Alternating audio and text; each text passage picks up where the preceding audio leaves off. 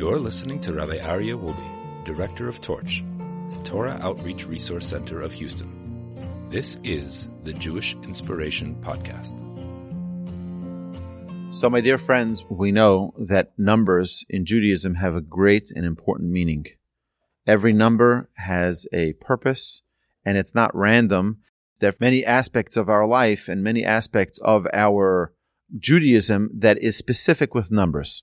So, seven days of creation, uh, we have, I mean, we can go through this. We can spend years and years talking about this. But there is something unique about the number forty. And the number forty is very special because we see the number forty in some really interesting scenarios. For example, we have Noah and the flood, the great flood. It was forty days and forty nights that it rained. We know that gestation is forty weeks. We know that a baby, according to the Talmud, gets its first brainwaves at forty days from conception. We know that a mikveh, a mikveh, in order for it to be a kosher ritual bath, needs to have forty sa'ah of water in it, which is a measurement. We know that uh, Moses went up the mountain for forty days. And we know that from the beginning of the month of Elul till Yom Kippur is forty days as well. So the question is, what is particular, what is special about the number forty? By the way, we also see, we're going to see in this week's Parsha, that if someone is deserving of lashes from the bezdin, they give him thirty-nine lashes. But that's not what they call it. They give it forty minus one. Huh, that's a weird way of saying thirty-nine. You just say thirty-nine. Why are you saying forty minus one? So our sages tell us something very, very important about the number forty. And that is forty means becoming a new creation.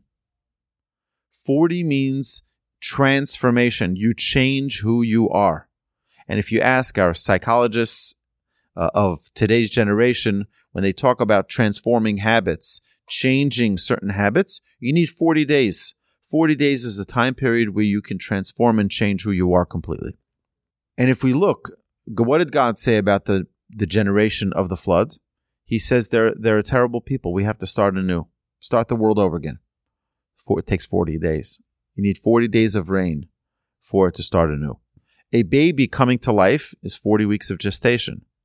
It begins to operate and get its brainwaves and considered to be a living being after forty days from conception. We have the, Moses going up the mountain is because now the Jewish people are going to be a sanctified people.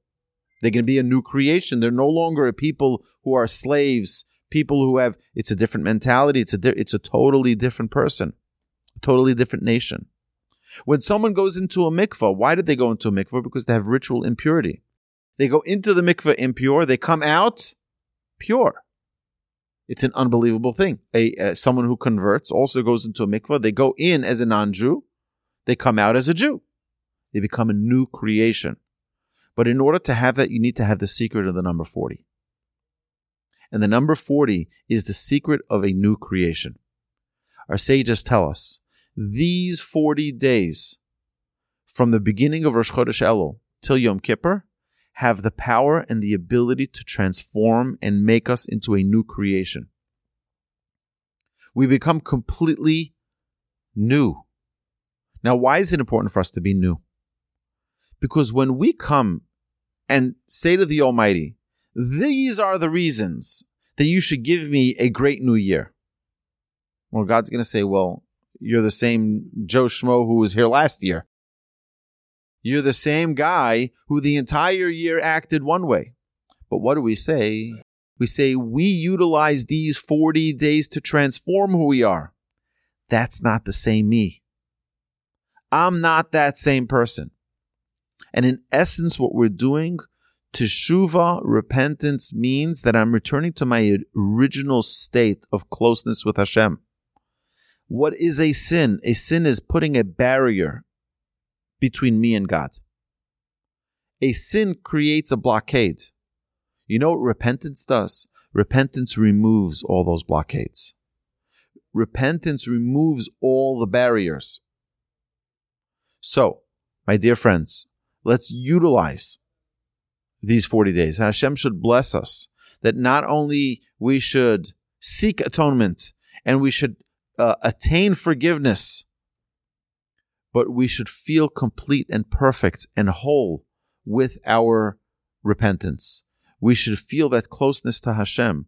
Remove all of those barriers, which is why Yom Kippur is one of the happiest days of the year.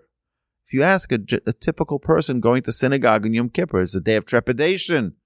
It's not a day where people are all excited. It's a day of fasting. It's a serious day, but it's a day of joy, of absolute joy, because it's a day that we're guaranteed forgiveness. We're guaranteed atonement if we ask, if we repent, if we show remorse, if we change who we are. And in these forty days, we have the power to transform who we are like no other time of the year. Yes, we're able to repent every day of the week, every day of the year. God is always there to accept our repentance.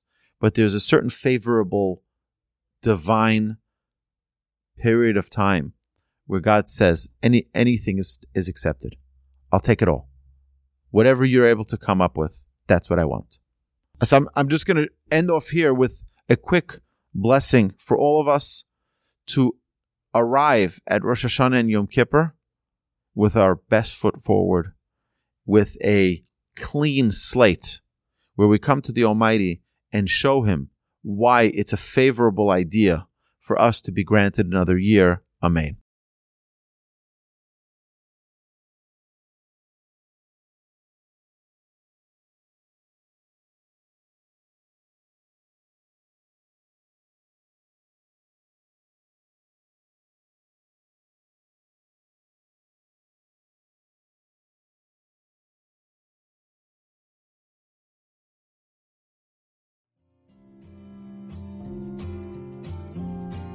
You've been listening to the Jewish Inspiration Podcast, a Torch production.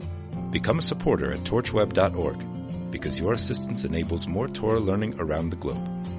To find more lessons offered by Torch, please visit torch podcasts dot com.